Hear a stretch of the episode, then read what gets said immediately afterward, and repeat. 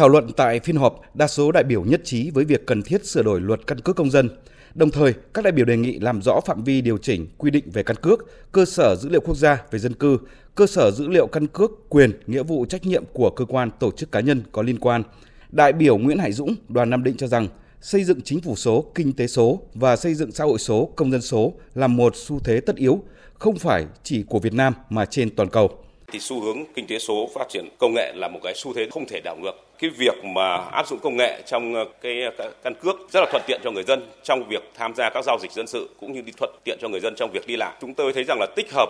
các cái giấy tờ bằng giấy hiện nay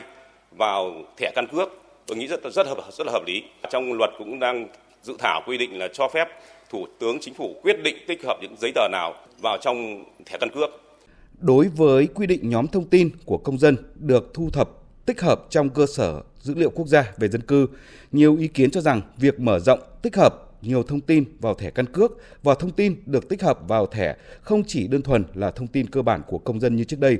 Do đó, cần quy định cụ thể là những thông tin gì được tích hợp thẻ căn cước nhằm bảo đảm quyền riêng tư của công dân, giải quyết vướng mắc khi sử dụng thẻ căn cước công dân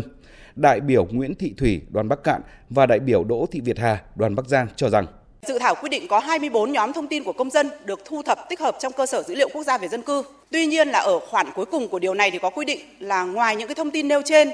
thì còn thu thập tích hợp cả những cái thông tin khác của công dân mà được chia sẻ từ cơ sở dữ liệu quốc gia, cơ sở dữ liệu chuyên ngành. Thì tôi cũng đề nghị là cần phải cân nhắc thêm về cái cách quy định này. Bởi vì là các cái cơ sở dữ liệu chuyên ngành thì rất là nhiều trong dự thảo luật thì quy định là những thông tin khác của công dân thì cũng chưa rõ là những thông tin khác là những cái thông tin gì. Đây đều là những nội dung liên quan đến bí mật đời tư cá nhân, đến quyền con người được quy định trong Hiến pháp năm 2013. Cùng với đó, có nhiều quy định của dự thảo luật liên quan đến các quy định của pháp luật hiện hành và công ước quốc tế như luật quốc tịch, luật hộ tịch, luật cư trú, bộ luật dân sự, công ước quốc tế về các quyền dân sự và chính trị, Do đó thì đề nghị cơ quan soạn thảo tiếp tục nghiên cứu thấu đáo từng nội dung cụ thể để bảo đảm quy định được hợp hiến, hợp pháp, chặt chẽ, thống nhất và khả thi. Một vấn đề nhận được nhiều góp ý tranh luận của đại biểu là mở rộng đối tượng áp dụng cấp giấy chứng nhận căn cước cho người gốc Việt Nam đang sinh sống ở Việt Nam nhưng chưa xác định được quốc tịch. Theo đại biểu Trịnh Minh Bình, đoàn Vĩnh Long, về nguyên tắc căn cước công dân chỉ được cấp cho công dân Việt Nam. Do đó, việc bổ sung người gốc Việt Nam là chưa đảm bảo thống nhất giữa nội dung và tên gọi của luật. À, công dân nước Cộng hòa xã hội chủ nghĩa Việt Nam là người có quốc tịch Việt Nam. Như vậy, người gốc Việt Nam không phải là công dân Việt Nam theo quy định của hiến pháp. Về nguyên tắc, căn cước công dân chỉ được cấp cho công dân Việt Nam. Do đó, việc bổ sung đối tượng người gốc Việt Nam là chưa đảm bảo thống nhất giữa nội dung và tên gọi của luật. Tranh luận lại quan điểm của đại biểu Trịnh Minh Bình, đại biểu Trần Công Phàn, đoàn Bình Dương cho rằng công dân Việt Nam hiến pháp quy định đó là người có quốc tịch Việt Nam, thì chúng ta cấp thẻ căn cước công dân để thể hiện cho một cái là vừa khẳng định đây là công dân Việt Nam. Còn 31.000 người sống ở Việt Nam nhưng mà chưa xác định quốc tịch, chúng ta phải quản lý. Nhưng phải có một loại thẻ khác dành riêng để nó phân biệt khác nhau. Vì họ chưa là công dân Việt Nam thì tôi quản lý họ, tôi tạo điều kiện cho họ, nhưng họ không được cái thẻ như là thẻ công dân Việt Nam.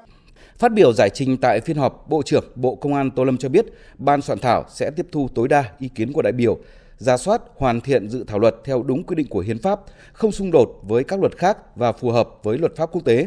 Đối với quy định tích hợp nhóm thông tin trong thẻ căn cước, Bộ trưởng Tô Lâm cho biết một số ý kiến đề nghị cân nhắc lựa chọn loại thông tin tích hợp đảm bảo tính khả thi và thực hiện ngay được, không giao cho Thủ tướng Chính phủ quy định mà cái việc tích hợp giấy tờ khác. Các ý kiến của đại biểu đều đã được chính phủ báo cáo rõ và hướng tiếp thu giải trình tại báo cáo số 311 ngày 20 tháng 6 năm 2023. Tuy nhiên, chúng tôi sẽ tiếp tục báo cáo chính phủ và phối hợp với các cơ quan liên quan của Quốc hội có tiếp thu, giải trình và chỉnh lý tại dự thảo luật căn cước công dân cho phù hợp, đảm bảo hoàn thiện dự thảo luật cả về nội dung và kỹ thuật văn bản để trình Quốc hội tại kỳ họp thứ 6 Trước đó, đầu giờ chiều nay, với đa số phiếu tán thành, Quốc hội biểu quyết thông qua nghị quyết về việc thành lập đoàn giám sát chuyên đề của Quốc hội năm 2024 và luật sửa đổi bổ sung một số điều của luật công an nhân dân. Nghị quyết về việc thành lập đoàn giám sát chuyên đề của Quốc hội năm 2024 việc thực hiện nghị quyết số 43 của Quốc hội về chính sách tài khóa tiền tệ và các nghị quyết của Quốc hội về một số dự án quan trọng quốc gia cùng chuyên đề về kinh doanh bất động sản và phát triển nhà ở xã hội, đoàn giám sát sẽ giúp đánh giá toàn diện những kết quả đạt được, làm rõ những tồn tại khó khăn vướng mắc, nguyên nhân, rút ra được những bài học kinh nghiệm và đề xuất được những giải pháp khả thi cần tập trung thực hiện trong thời gian tới để bảo đảm hoàn thành mục tiêu theo nghị quyết của Quốc hội đề ra. Đối với luật sửa đổi bổ sung một số điều của luật Công an nhân dân, trong dự án luật sửa đổi đã bổ sung quy định tăng hạn tuổi phục vụ của sĩ quan, hạ sĩ quan công an nhân dân, bổ sung một số vị trí cấp tướng trong công an nhân dân để phù hợp với nhu cầu tình hình thực tiễn và Bộ luật Lao động năm 2019. Luật dựa trên quan điểm bảo đảm lực lượng công an nhân dân đặt dưới sự lãnh đạo trực tiếp toàn diện về mọi mặt của Đảng, sự thống lĩnh của Chủ tịch nước, sự quản lý của chính phủ, sự chỉ huy, quản lý trực tiếp của Bộ trưởng Bộ Công an dựa vào nhân dân và chịu sự giám sát của nhân dân.